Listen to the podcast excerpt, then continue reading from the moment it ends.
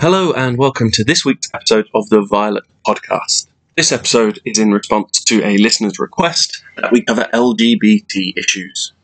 Acceptance of homosexuality has been a major change in most Western societies over the last 20 or 30 years, but remains something over which there is considerable global debate. In particular, acceptance of homosexuality is strongly negatively correlated with religiosity across religions and across the world. So we'll be spending 40 minutes discussing the tension between freedom of religion and freedom of sexuality. Apologies for the sound quality. We had some technical issues with this episode that we didn't realize until we got to editing. We hope you stick with the episode, even if it is a little difficult to hear in places, because we think this is a really valuable discussion. As always, thank you very much for listening.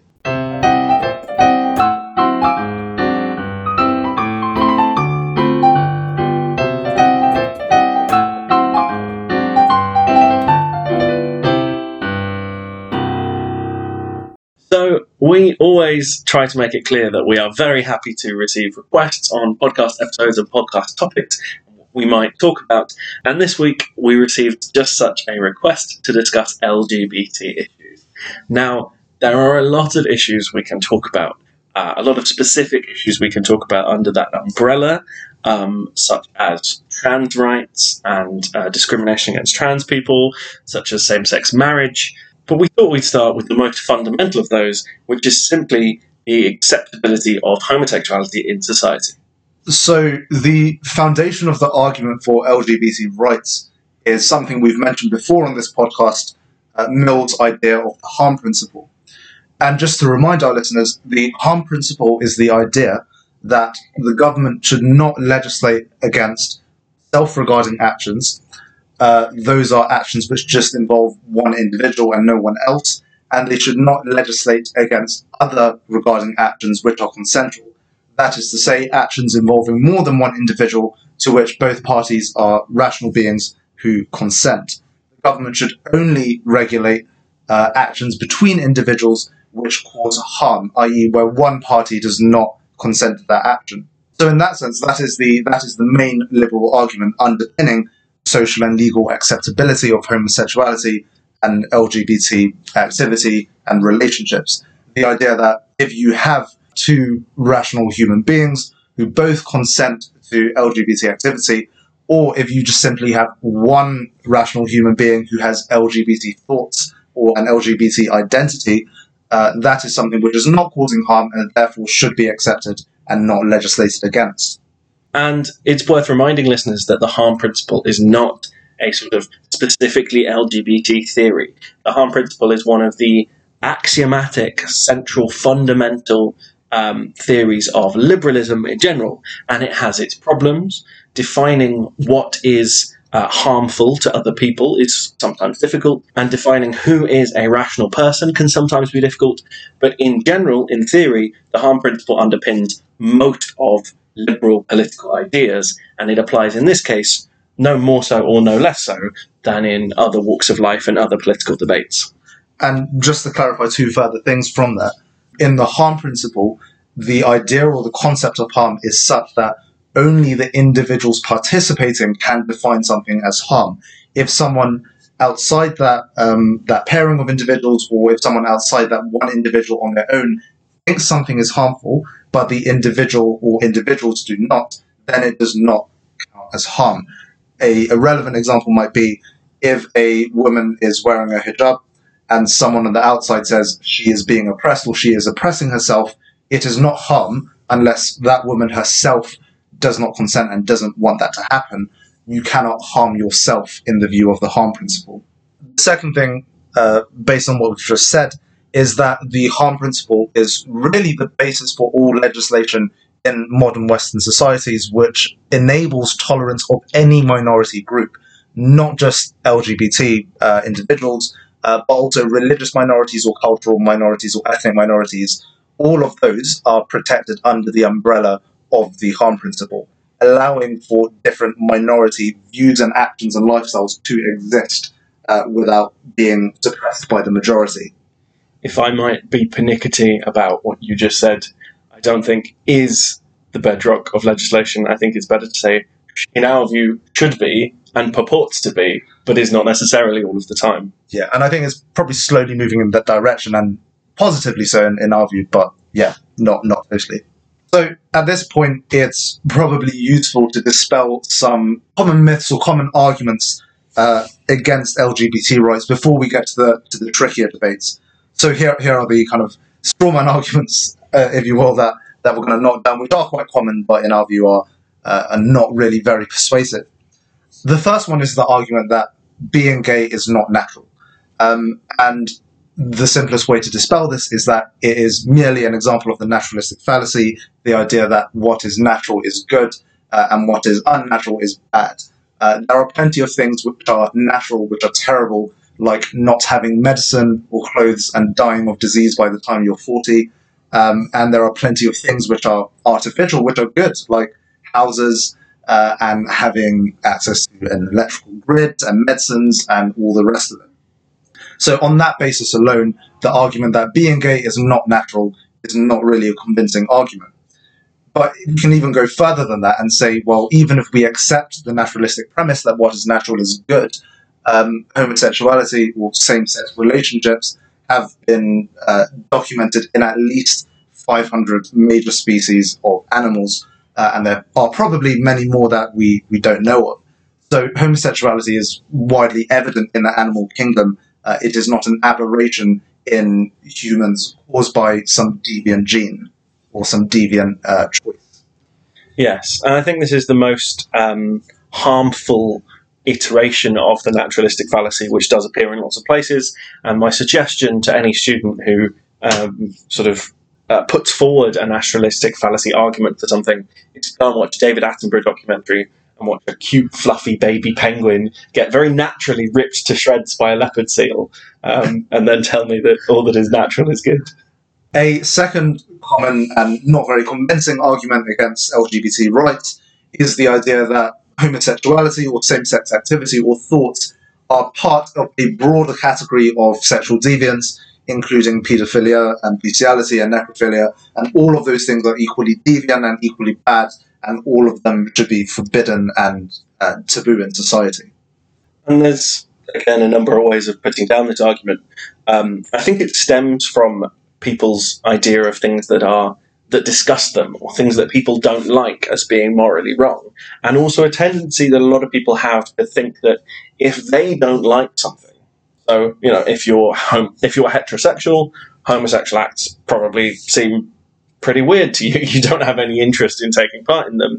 And therefore, they must be wrong for other people. And not having the sort of ability, the theory of mind to step into someone else's head and say, okay, well, just because I have no interest in this thing and I find it rather strange, that person says that they enjoy it. Who am I to judge them? They just have different preferences to me. And so when we're thinking about sort of what activity is permissible and what activity is not, and where the line is between things that I find strange and things that are um, so different as to be wrong, we need to have some sort of axiom, we need to have some sort of theory to fall back on, rather than just saying, well, I don't like that, therefore it's morally wrong. And that leads us neatly back to the start of the podcast, because in our view, the axiom that we should start from in that sense is the harm principle. So in the case of paedophilia, um, that is breaking the harm principle because children are not old enough to consent to sexual activity.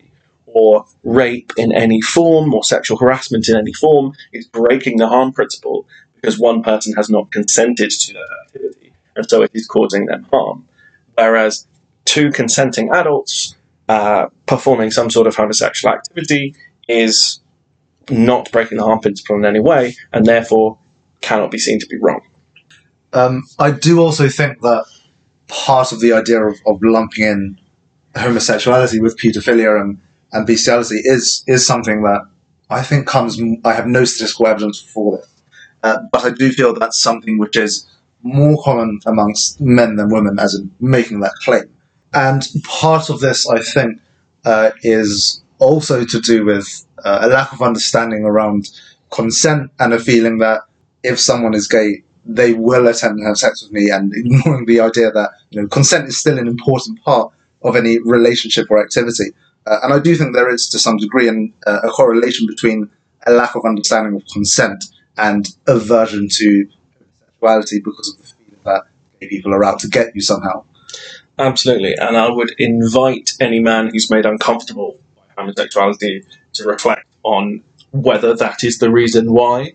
Um, because I do agree with that. I think that uh, one of the main causes of, of homophobia is that men uh, view it as their right to sort of sexual dominion over women uh, and see that as the natural form of things. And then men who are attracted to men, they suddenly see what that view of sexuality is like from the other side, suddenly see what life is like as the target, and, and quite rightly find that really uncomfortable. Um, but the, the thing that the, the issue there that they need to take up is their view of sexuality and of men's sort of sexual rights over whatever they like rather than homosexuality. Um, a third argument, which is commonly made against LGBT rights, is broadly what I'd like to call the won't somebody think of the children TM argument. Um, and this argument broadly claims that children who are raised in an LGBT family, i.e., with two mothers or two fathers, um, will somehow grow up less healthy, um, less mentally stable, uh, or more prone to being LGBT themselves. There isn't really much to say to refute this apart from there has never been a statistical study which demonstrates this, um, and it just appears to be a claim, a spurious claim uh, with no empirical evidence to support it. I also think it's at its heart deeply circular, in that um, if you grow up in a family with LGBT parents, it's obviously very likely that that family is going to be very LGBT friendly, that the children's upbringing is going to teach them about sexuality in general and how sexualities are acceptable, and therefore it is more likely that that child will feel free to identify with their true sexuality, whatever that is. Um, and so I think part of this argument is a sort of circular argument going, well, being gay is bad, If we allow gay people to have children, that sort of creates a cycle of gays, and that that, that means more of this bad thing. You can't use that as an argument as to why homosexuality is wrong, because it's, it's depending on the assumption that homosexuality is wrong in the first place. And another argument that falls down uh, in the same way is the idea that, and you see this a lot in, uh, especially sort of the American discourse around uh, homosexuality and the church, um, it's that homosexuality is a choice. And of course, this is again a circular argument. Now, homosexuality may or may not be a choice. We'll deal with that in a second. But even if it is, that isn't an argument that it's wrong. Not all choices are wrong. Some are wrong. Some are right. Um, if people have chosen to be gay, but there's nothing wrong with being gay, then why does it matter? So, whether or not it's a choice is not a legitimate argument as to whether it's right or wrong. In terms of whether it is a choice, uh, this is something which has not really been empirically determined. There's a lot of uh, scientific literature out there uh, with contrasting views. The consensus at the moment seems to be it is it does have a largely genetic basis, uh, but it's also determined by some degree, uh, to some degree, by environmental factors. in that respect, then it's a lot like height, really. Maybe genetically predisposed to a certain height, but things like your nutrition, your environment, how much know, you exercise, uh, all of those things contribute to what your final height would be. Uh, sexual orientation is quite similar in that regard, it seems. But yeah, as we were saying, even if it is a choice, so what? Loads of things are choices like what religion you follow or what football team you follow. And again, unless you first in itself show that the thing is wrong or immoral, whether it's a choice or not is totally irrelevant. So, in short, there is some evidence LGBT families might be having LGBT children, and in doing so, causing nobody any harm whatsoever. The final common argument that we can think of uh, that puts forward the idea that homosexuality might be wrong is that somebody's religion might state that homosexuality is wrong. Um, many of the major religions that are around today have uh, holy books or holy texts or collections of established uh, writing that underpin the beliefs of that religion. And in many of those religions, it fairly explicitly states that homosexuality is sinful or wrong in whatever language. And that's much more difficult to uh, dispel because we can't necessarily fall back on the harm principle there. Because people who are coming at this from a very religious standpoint and whose axiomatic, um, fundamental sort of worldview rests on their particular religious uh, viewpoint being correct, their um, holy text being correct, will form the rest of their views from that and we'll be able to argue that because their holy text states that homosexuality is sinful, is harmful, is harmful to God, perhaps, that it negates the harm principle. And that means we need to get into a much more complex argument about conflicting moral standards between religious and cultural groups. The first thing I would say is that in society in general, I think it's probably not a good idea to use religious text as an arbiter of morality. Uh, but even for individuals and for specific religions, I think it's important to remember that interpretations do change over time.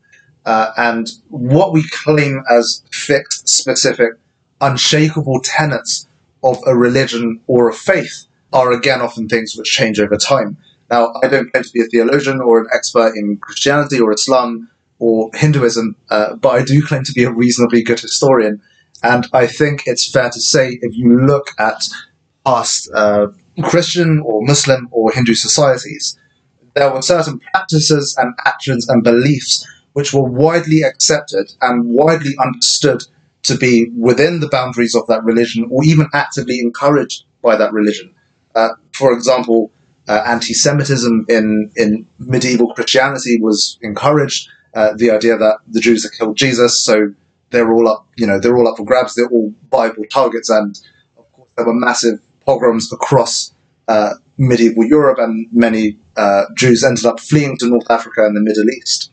In Islam, until about, I would say, 200 years ago, as in Christianity, religion was used in, in order to justify slavery, and it was a widespread belief amongst Muslims and Christians that slavery was mandated and, you know, was allowed as a result of these religious texts. Uh, there are arguments about Islamic jurisprudence and whether it encourages you to free your slaves, but most people would broadly accept that it was okay to own a slave subject to certain conditions.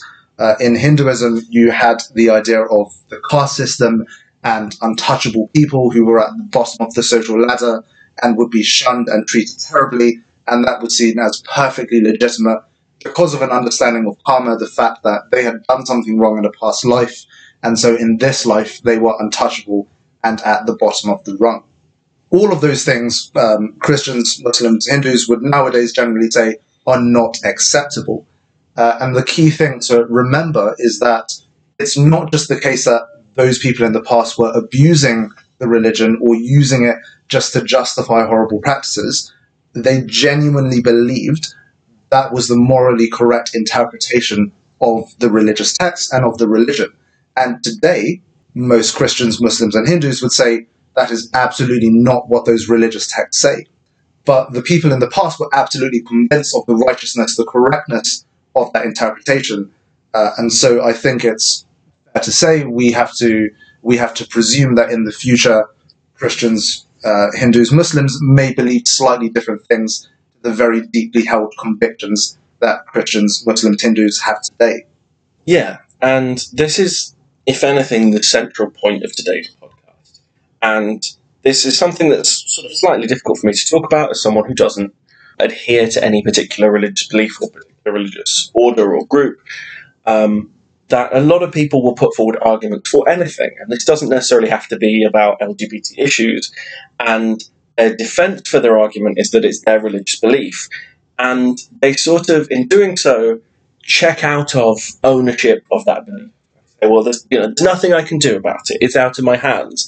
That is what my religion says. I am sort of bound by my faith to adhere to this. And that argument doesn't stand up to scrutiny if we properly look at different interpretations of, of religions. Because whatever it is, whatever tenet, whatever belief, whatever truth, uh, one individual who claims to be a Christian, a Muslim, a Hindu, whatever, might hold, you can guarantee that somewhere in the world there is someone else who has that same identity who also believes themselves to be a Christian or a Muslim or a Hindu or whatever it is, who disagrees with that point, who believes just as strongly, just as firmly in their faith, believes something different. And it's the importance of history that we don't just look at the different religious groups and the different interpretations that individuals have that are around today, but that we look back across the history of these religions and we look at all of those people's views and how those views have changed over time to realize this. And it's really important that we don't approach these views of other people and other groups of people's beliefs in different parts of the world and in different times with any sort of prejudice or with any sort of arrogance in believing that our interpretation or our view of the world or perhaps our strength of belief in whatever tenet this is is stronger, better, more logical than those that have come before or the, those that are held by other people. And if we go into any of these arguments with the basic fundamental assumption we mentioned a lot in the democracy podcast that all people are of the same fundamental value, that all people's um, ideas, all people's uh, contribution towards politics is of equal worth, then that doesn't stand up to scrutiny. Now, what I'm not saying is that religion is never a uh, legitimate argument for anything. What I'm saying is that when anyone uses their religious belief as an argument or as the backing for an argument, they need to take ownership of that belief as being their own and as being their own choice. Because the moment there is someone else out there who has a different interpretation of the same belief, we have to defend why we've chosen our interpretation and not the other. And that belief is still ours, still backed by our own internal whatever system we've come to to come to that decision. It's not a sort of an external rule imposed upon us. Again, we're not claiming here to be redefining any religion or claiming to have great theological knowledge. Just as we said, pointing out that interpretations of religions have changed over time and it's kind of arrogant to, to claim that the one interpretation you have is the only true interpretation across the world and throughout history. Uh, but let's, for the sake of argument, say that you are a religious person and you genuinely believe that being LGBT or acting in a uh, acting on LGBT desires is impermissible or immoral according to the tenets of your faith. Uh, the, the tricky question then becomes should such people, should religious people who genuinely believe being LGBT is immoral, be able to impose that on others or otherwise express that belief? Again, this is this is anecdotal rather than statistical, but the vast majority of religious people that I've interacted with, I think, hold the belief that it is okay to be LGBT uh, as long as you are not a member of that religious community it's viewed, I think, in a very similar way to, for example, if you're Muslim, you wouldn't eat pork, but if someone over there eats pork and they're not Muslim, that's fine. It's effectively an application of the harm principle argument. So I think it is fairly uncontroversial, at least for religious people that I've encountered myself, that LGBT people can exist just somewhere else. I think a second tricky point, though, is whether there's a distinction between believing um, that LG- being LGBT is wrong, saying that out loud, and acting in such a way as to suppress people's uh, LGBT actions. So, to pick a particular policy here, the legality of same sex marriage, for those people uh, who think that homosexuality is wrong from a religious standpoint, but who apply the harm principle and say, well, other people with other religious standpoints who think it's okay, it's okay for them, they should support um, the legality of same sex marriage in this country. And actually, the legislation around same sex marriage in this country is built built around those people.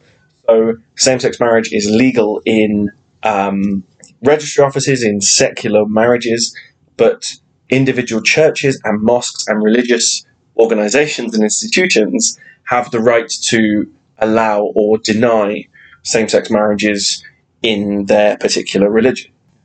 Um, and in in my view, I'm not sure if you agree with this.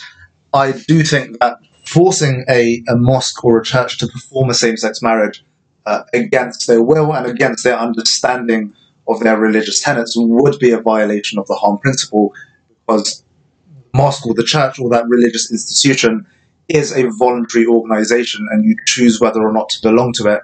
And if you choose to belong to it, then to some degree you have to accept its tenets uh, or the practices of that specific institution or, or building or organization. I would refer here to quite an interesting American legal case called Wisconsin versus Yoder. Um, Yoder spelled Y O D E R rather than the small green Jedi, which uh, involved an, an, an Amish community. The Amish are a very rural uh, group of, uh, of Christians in America who totally disavow technology and modern life. Um, and the court case was about whether raising children within this community was kind of an abuse of their of their, their rights to be exposed to education and modern life and so on.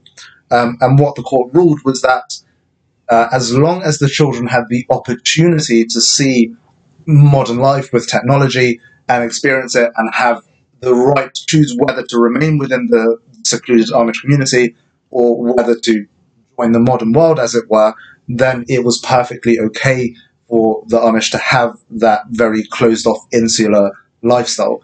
And that I think is my general perspective on religious groups that you can't decide necessarily objectively what is oppressive because as per the harm principle, different people have different views of what is harmful. But as far as possible, exit and entry to those groups needs to be totally free. If you think that group is oppressive, then you should be totally free to leave it. Um, and likewise, if you if you agree with what that group is doing, you should be totally free to enter it. So I don't think the government should be able to legislate uh, as to necessarily what is harmful or oppressive, but individuals should have the complete choice to enter or leave that group. And this is where things get complicated, and actually where we have a neat tie-in with our previous podcast on blasphemy uh, and freedom to blaspheme, is that it may well be the case that viewing homosexuality as acceptable within some spheres where people within that cultural or religious group see it as acceptable and unacceptable in other spheres where people within that group see it as um, unacceptable seems like it's upholding the harm principle as long as, as you said, people are free to choose which group they are in. And people who think homosexuality is wrong, there's no pressure on them to be homosexual.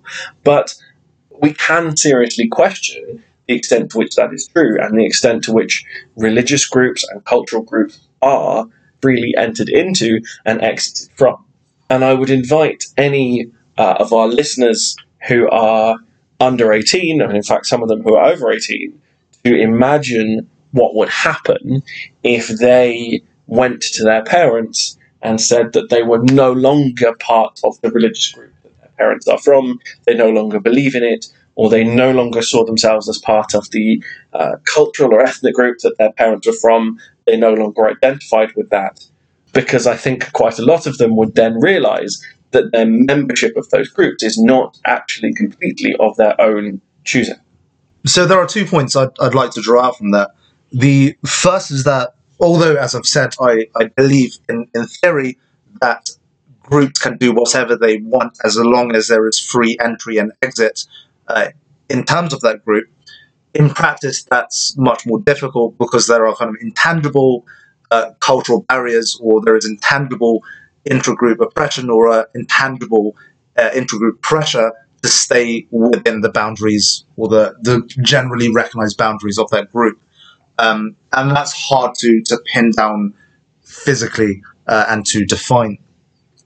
The second thing is that, as we've said previously, uh, and as a recurring theme of these podcasts, identities, specifically group identities, evolve over time. And even though the name of a group may remain the same, uh, what constitutes that group or the characteristics that define it may evolve quite significantly. So someone may feel as if they don't have to disavow the group, they can change their practices and stay within it. And obviously, if enough people think that, then the identity of the group as a whole will shift. And I suppose the conclusions from that are that trying to restrict that process and uh, branding people who stray slightly from the traditional way of doing things is as heretics or blasphemers or as traitors um, is fighting a harmless and natural, not to use the naturalistic fallacy, um, protest that had happened throughout history to all religious and cultural groups and is really ultimately futile. And again, to clarify, this is not something we're saying should be made illegal. It should not be illegal to be a traditionalist. Um, but this is part of the process and the discussion uh, and the debate of of how uh, groups and cultural associations evolve and change over time. And really, the only thing I would say is that violence in, in terms of suppressing or advancing those arguments should be made illegal, but the arguments themselves are just part of how humans act. It also highlights our weakness at the heart of the idea of tradition, which is that these evolutions of the way cultures see themselves and the definition of what it means to be part of a group happen slowly over time continuously. And so it's not a case of, when we say evolution, it's not a case of one binary change. From being English meant X, now it means Y. Um, that definition has changed slowly over time as lots of different people have, have changed their ideas. And so when we talk about, when anyone talks about the traditional way of doing something, how far back are they going? By traditional, what they probably mean is the way it was when I grew up. But actually, to be that way, it would have had to evolve from how that cultural group saw itself, what the uh, sort of predominant interpretation of a particular religion was 100 years before that. And that in itself was astray from the interpretation from 100 years before that, etc., etc., etc. Or more concisely, before we return back to the, the main argument, every tradition was once an innovation. Th- yeah, thanks. That's a lot quicker. I should make it clear that what we're saying here is not that traditional things are bad, um, which is often how this argument is misinterpreted. What we're saying is that tradition is a vague and meaningless term, and so arguing that something is traditional in support of it makes no sense, but equally arguing that something is bad because it's traditional makes no sense either. The traditionality of something is irrelevant, and new innovations should be judged on their own merit, not put down or supported simply because they're new. So, wrapping up everything that we've discussed so far, I think it is widely accepted that, uh, you know, adults can choose whether to, to join or to leave a community and if adults within a religious community feel um, that they are LGBT and they want to express that, they can choose to leave the community, or as we've said, they can choose to, to begin redefining the terms of that community or their their niche within that community as a process of cultural evolution, as has happened for the last thousand years. What's a much trickier argument or a much trickier discussion point, I think, is how do children fit into this? Because it is widely accepted in in any society that to some degree parents can do things against their children's consent. It is also widely accepted there are limits to this. I think no one would say that you know you can kill your child uh, or you can severely injure them, um, but most people would accept that you are allowed to tell your child no, if your child wants to do something, you can stop them from doing it. If your child doesn't want to do something, you can make them do it. As a very mundane example, eat their vegetables even though they don't want to. The tricky question is how does LGBT or how do LGBT rights fit into this? Uh, if a child within a religious community or a religious family which believes that being LGBT is immoral feels that they are LGBT, should their parents be able to restrict that? Before we get into this properly, something we should say is that one of our motivations behind this podcast, one of the things that we wanted to try and uh, show and demonstrate to students and, and to others, to all listeners, is that controversial and difficult topics in politics, in philosophy, in morality need discussing, and it is possible to discuss them in rational, logical, sensible, sensitive ways. and to try as much as possible to come to clear, rational conclusions. But approaching these problems in a rational way often doesn't necessarily come to a logical conclusion. There are not empirically testable scientific answers to many of life's big questions. And it's an important part of being a social scientist, forming a worldview, uh, being a good citizen, however you want to think about it, to realize that there are questions in life that don't necessarily have a hard and fast answer, and to be comfortable with a certain degree of not understanding something, to realize that you can't fully understand something. Because often, quite frankly, uh, being sure of an understanding of something that is complex and beyond anyone's understanding, really, is dangerous. Our answers from this point forward represent our own personal beliefs rather than any sort of hard and fast, generally accepted political theory. So, my view on this uh, is that, as with most issues with a grey area or a blurred line, you can point to things which are clearly on either side of the line which are okay or not okay. Uh, in the sense of parents who believe that being LGBT is immoral or impermissible, I think it should be flatly illegal uh, to conduct any kind of conversion therapy. For our listeners who don't know what that is, it takes a variety of forms, but effectively it's an attempt to it, it's an attempt to remove or cure homosexuality from an individual, uh, often associated with painful external stimuli like electric shocks, try and get them to associate homosexuality with pain and therefore deter them from being homosexual. I think that is flatly abusive. Uh, it should be illegal. There is no debate in my mind about whether a parent should be able to do that to their child. They should not. On the other extreme side of it, I think, as we said previously in, in episodes about freedom of speech and the harm principle, everyone is entitled to their views, and even if you find those views wrong or repulsive or slightly offensive, that doesn't mean you can stop them from saying them.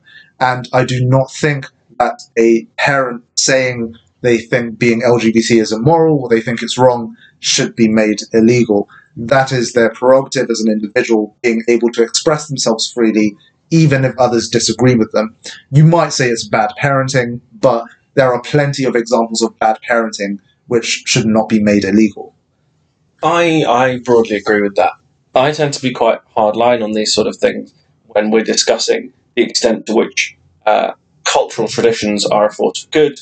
I tend to argue that they are not, and that the idea of being part of a group of people who do things in a particular way is, um, when the chips are down, more oppressive than anything else.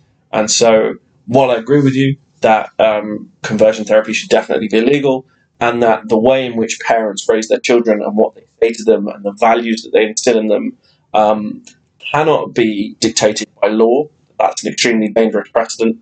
Um, that that violates freedom of speech, really.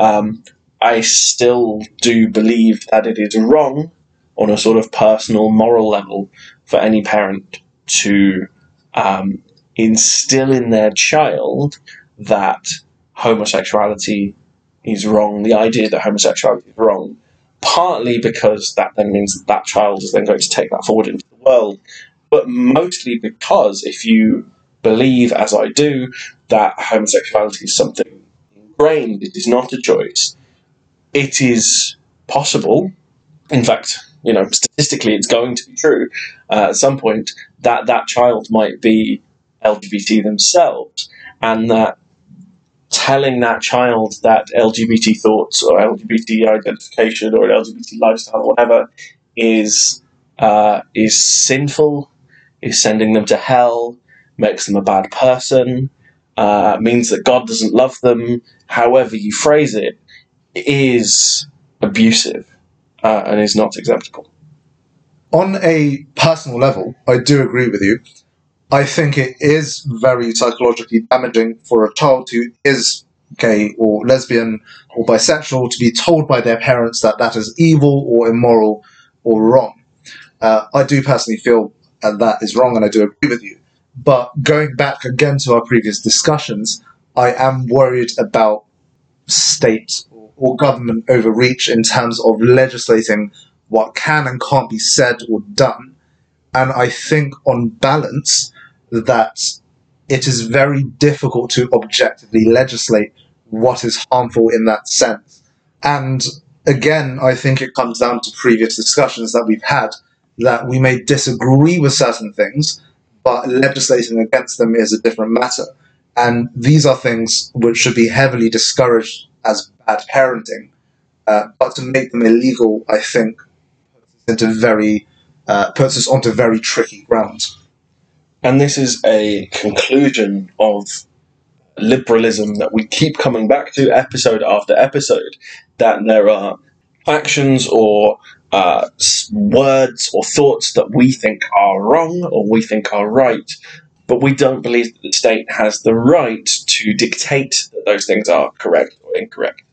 And so the way in which society needs to move forward and the way in which those views need to be changed is, and we overuse this word every single week, dialogue and discussion between people of different views and people uh, who believe different things to share their views with each other in a calm, uh, sensitive, measured, friendly manner. Um, so that people really analyze their views and that views slowly over time are changed as people see that their positions are not logical um, or that they infringe the harm principle, that they might be oppressive to other people. And an important step in that is the central point of today's podcast, which is that cultural groups, whether they be tied to a religion or not, evolve and change over time, both in their membership and in their meaning. And people need to accept that if they're going to change their views for the good and need to accept that changing their mind, updating their views, doesn't betray um, any sort of tradition or betray their background. It is a natural process, uh, it is a good process, and it is an essential part of that dialogue on which liberalism rests. There are two clarifying remarks I'd like to make on that. The first is that I think both of us are in quite a lucky position that we don't fall into this category and it's very easy to say, you know, discuss it, it will change over time, be patient. Uh, for an LGBT child in any religious family uh, where the family does not accept them, that's a that's a difficult thing to do because it's part of their daily existence. And saying, "Oh, just accept it, have patience," is not something that would give them a great deal of comfort. The second clarification, which I would like to link to that, is uh, referring back to the, the previous case I discussed, Wisconsin versus Yoder in the USA, about the Amish community and exposure to modern life uh, and alternative ways of doing things. And whilst I don't think that it should be legislated that parents cannot have homophobic views, I think it is very, very important, or even crucial, for that argument to hold up that children have a space where the alternative view is presented. Uh, and for that reason, why, I, whereas I don't think it should be legislated that parents cannot have homophobic views, I think it should be absolutely imperative that within an educational environment, it should be made absolutely clear that being gay is not wrong, is not immoral, and that parents should not be allowed to withdraw their children from PSHE or other sessions which put forward that view. Uh, it is not the case that parents should not be allowed to say what they want, but it is also the case that children must be exposed to all of the alternative views so that, as we've said, their entry and exit from that group is a free choice based on a full understanding uh, of the various positions on it. Absolutely. And listeners should also be beginning to realize we mentioned earlier uh, sort of uh, rationales that we had for making this podcast in the first place, our belief in the importance of dialogue to the functioning of democracy and of just societies um, is another rather high minded reason why we started this podcast. But of course, dialogue is a two way street. We've had our say, you've been kind enough to listen to it for 40 minutes, but we'd love to hear what you think. Whether you agree with us, whether you disagree with us, whether you're confused at all by anything we've said, please do let us know. You can email us at contact.theviolet at gmail.com. You can tweet to our handle at underscore the violet underscore, or you can visit our website.